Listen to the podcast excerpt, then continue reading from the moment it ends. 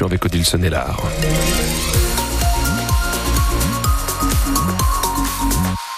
Avant d'aller rapidement sur les routes de la région, j'aimerais vous rappeler cet accident sur la 2. Nous sommes euh, dans le secteur de Grincourt, les Havrincourt. Attention, soyez prudents au point kilométrique 23 à 645. Euh, c'est dans le sens Bruxelles vers Paris. C'est sur la bretelle de l'échangeur. Voilà, donc euh, soyez prudents. Il y a encore des bouchons à cette heure-ci. La météo, des averses attendues ce soir, Odile. Exactement, la pluie qui va faire son retour dans la soirée. Ça devrait durer jusque minuit. Ensuite, la deuxième partie de nuit devrait devrait être un temps sec. Demain, ce sera gris dans le ciel. Normalement, globalement, plutôt sec euh, toujours. Les températures, elles vont commencer à baisser demain, pas plus de 8 à 9 degrés pour les maximales.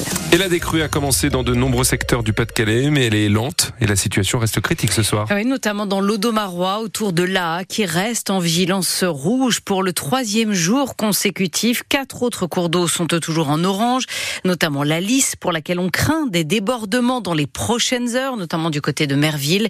À situation exceptionnelle, réponse exceptionnelle, a annoncé aujourd'hui Christophe Béchu, le ministre de la Transition écologique, qui s'est rendu au chevet des sinistrés à Arc, à Terouane ce matin, et puis cet après-midi à la Madeleine-sous-Montreuil et à Bourte. Le reportage à Bourte de Mathieu Darrier. 40 habitants ont encore été évacués ces derniers jours à Bourte, en plus des 60 déjà touchés en novembre, qui n'étaient pas encore entrés chez eux. Ils étaient nombreux face au ministre, avec des agriculteurs et des artisans et entrepreneurs du village. Vous avez mis des bottes aujourd'hui, mais nous, ça fait deux mois qu'on est avec les bottes. On vit comme des chiens dans les maisons. Euh. On est capable d'aller sur la Lune, monsieur. On n'est pas capable de faire quelque chose sur Terre. Vous savez, monsieur, c'est très exactement ce qu'on est venu dire. L'enjeu, c'est d'apprendre de ce qui est en train de se passer. Ça a toujours de la valeur. Et le fait qu'on l'ait jamais connu, ça doit nous interroger sur pourquoi on l'a et pourquoi on l'a maintenant avec cette intensité. La suite, c'est comment concrètement on regarde la situation sans tabou. Il y a sans doute des secteurs qui sont, qui sont peut-être plus habitables. Il y a des processus d'indemnisation à imaginer. Moi, franchement, vous m'offrez un peu d'argent hein, pour ma maison et tout. Même que je perde de l'argent un peu vous la prenez, vous la rasez. Vous, vous êtes dans cet état-là Non, j'ai plein de gens comme ça.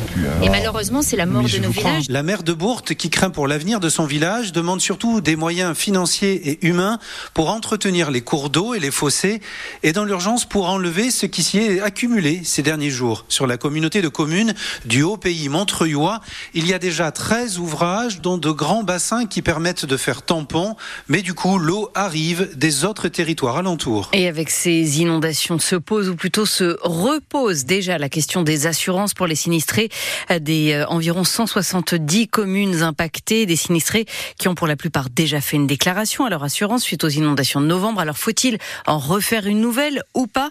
Écoutez les conseils donnés par Stéphanie Durafour, porte-parole d'Assurland, comparateur d'assurance. C'est des cas différents. Pourquoi? Parce que euh, les dégâts qui ont été subis il y a quelques semaines ne sont euh, potentiellement pas les mêmes que ceux d'aujourd'hui. Donc on recommence à zéro, on reconstitue un dossier. Alors ce sera peut-être le même dossier, néanmoins on reprévient son assureur qu'on a été à nouveau victime d'une inondation et d'un sinistre. On prend des photos, on prend le, on récupère le maximum de documents qu'on possède, donc que ce soit des factures par email, si on a des fuites dans la toiture, de faire, de faire appel à des couvreurs, de conserver les factures pour les transmettre à son assureur, et puis rapidement de réunir le maximum de factures, euh, des photos de ses meubles, des photos de ses biens, euh, qu'ils aient été euh, endommagés avant, dans, dans, un bon état après. On réunit le maximum de documentation. Des propos recueillis par Romaine Porcon. Et puis c'est une famille qui se déchire, c'est la famille Delon. Oui, Anouchka Delon annonce cet après-midi qu'elle va porter plainte pour diffamation contre son, contre son demi-frère Anthony. Elle se dit choquée et attristée par les propos de ce dernier, des propos qu'il a tenus dans une interview à Paris Match dans laquelle il accuse sa demi-sœur de ne pas l'avoir informé que leur père aurait échoué à plusieurs tests cognitifs. Aujourd'hui, le parquet a par ailleurs annoncé avoir classé sans suite les plaintes déposées cette fois par les enfants de Long contre Hiromi Roland, notamment pour abus de faiblesse sur leur père. Des plaintes classées sans suite, tout comme la plainte d'Hiromi Roland contre cette fois les enfants de Long, elle aussi a été classée sans suite. Dans notre région, il fait partie des cinq musées les plus visité des Hauts-de-France. Le musée de la mine de Leward, près de Douai, a dévoilé aujourd'hui ses chiffres de fréquentation pour 2023. Ils sont excellents puisque le musée atteint un record avec plus de 180 000 visiteurs, dont 60% venus des Hauts-de-France. Le musée qui va fêter euh, cette année ses 40 années d'existence et qui a franchi cette année le cap des 5 millions de visiteurs.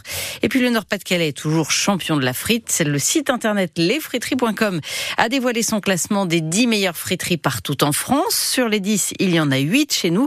Je vous donne le top 3, Chic Frites à Dunkerque, mhm. chez Delphine à Cambrai.